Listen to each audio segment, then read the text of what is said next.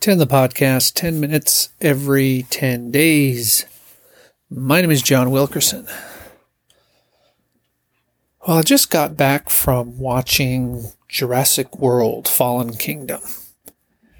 And have some I have some interesting thoughts about this movie. And for anyone who is concerned about it, this is your spoiler warning. I am going to be talking about elements of the movie and if you don't want to be spoiled, you probably want to skip this one. So I did not see the first Jurassic World. Not that it really makes too much of a difference when it comes to this film because the theme. Well, the main theme that I got from this movie is that the lives of dinosaurs are more important than the lives of people. Well, certain people anyway. It was amazing to me how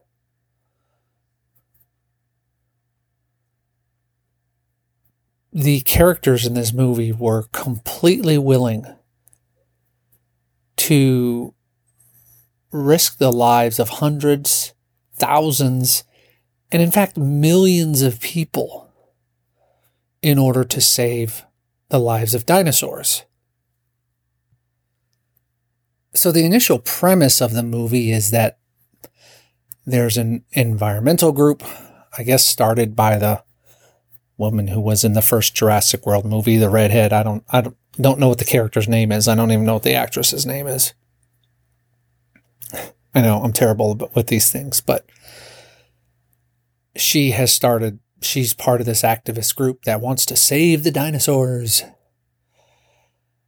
And the interesting thing about all this, you know, they're, they're worried about these dinosaurs dying. And yet they're all genetic experiments that could technically be recreated again. Now, I understand the idea that these particular animals have lives, but if the idea is just to save the dinosaurs, you could just make new ones.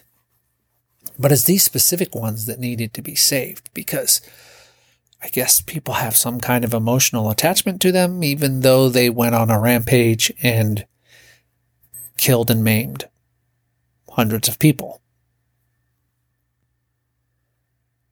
So an expeditionary group gets sent to the island to save the dinosaurs and she's part of it. She goes back and gets Chris Pratt, who, uh, Chris Pratt. We're going to call him Chris Pratt because I don't know the character's name.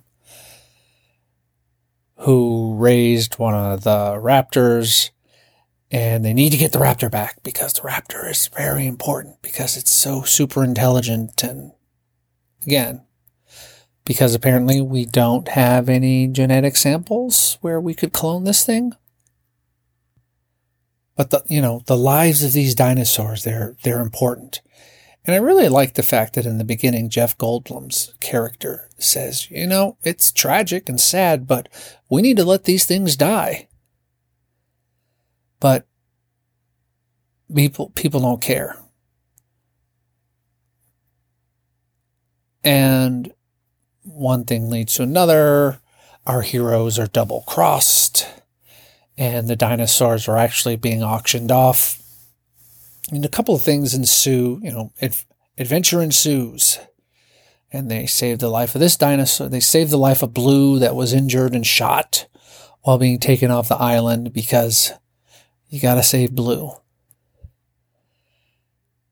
And so what happens is these dinosaurs are getting auctioned off to the highest bidder.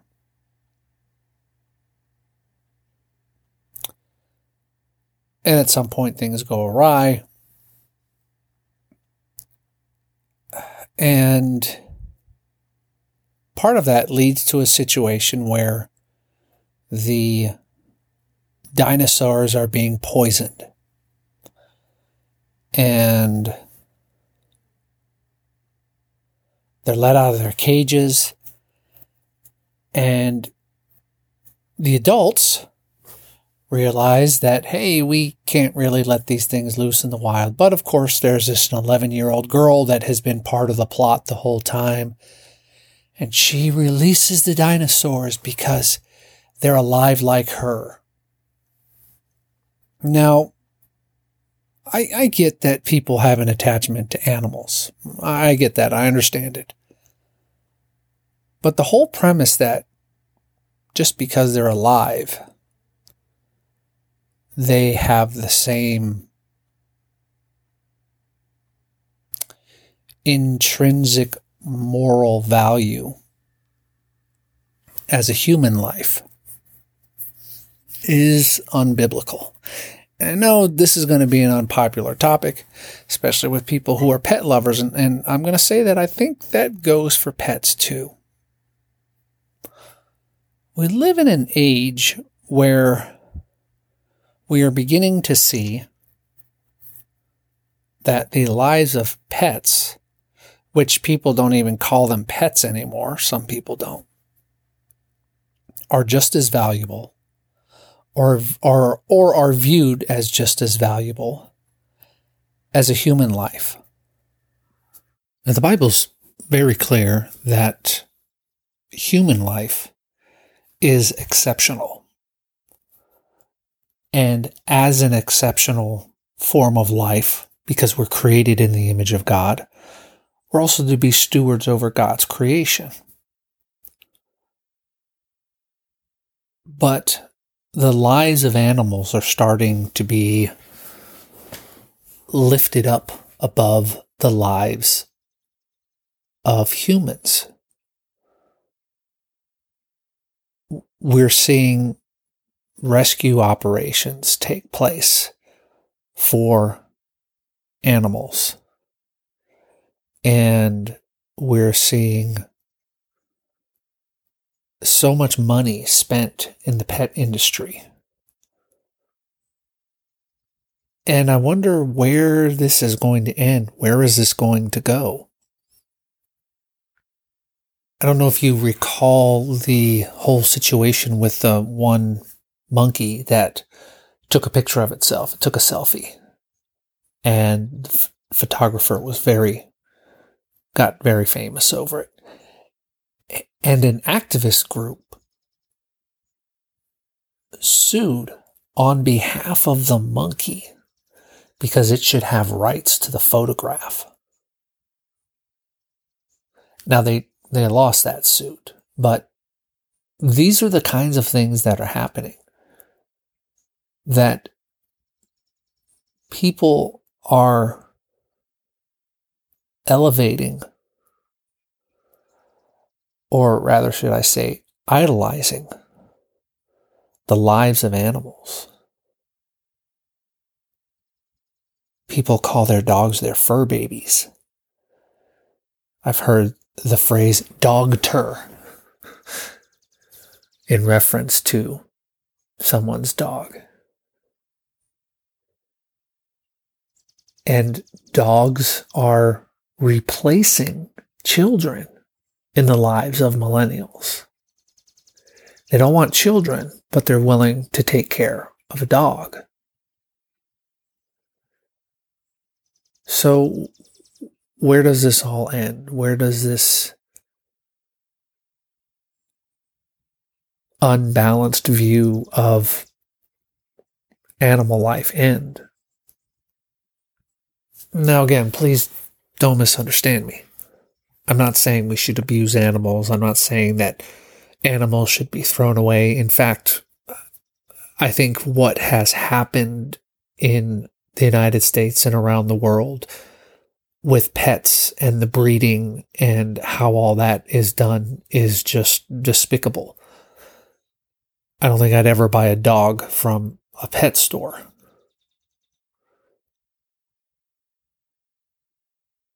But it's getting to the point where I, I wonder if the next thing will be that the ASPCA will no longer euthanize animals. And then what? What does society do with all of these animals? And then next thing you know, well, we can't spay and neuter them because it's against their will. And where does this all end? And I'm not trying to make the slippery slope argument. I'm just kind of observing and saying this is how things happen with society and with people who aren't directed by God, who don't have a biblical foundation in the way that they direct their lives.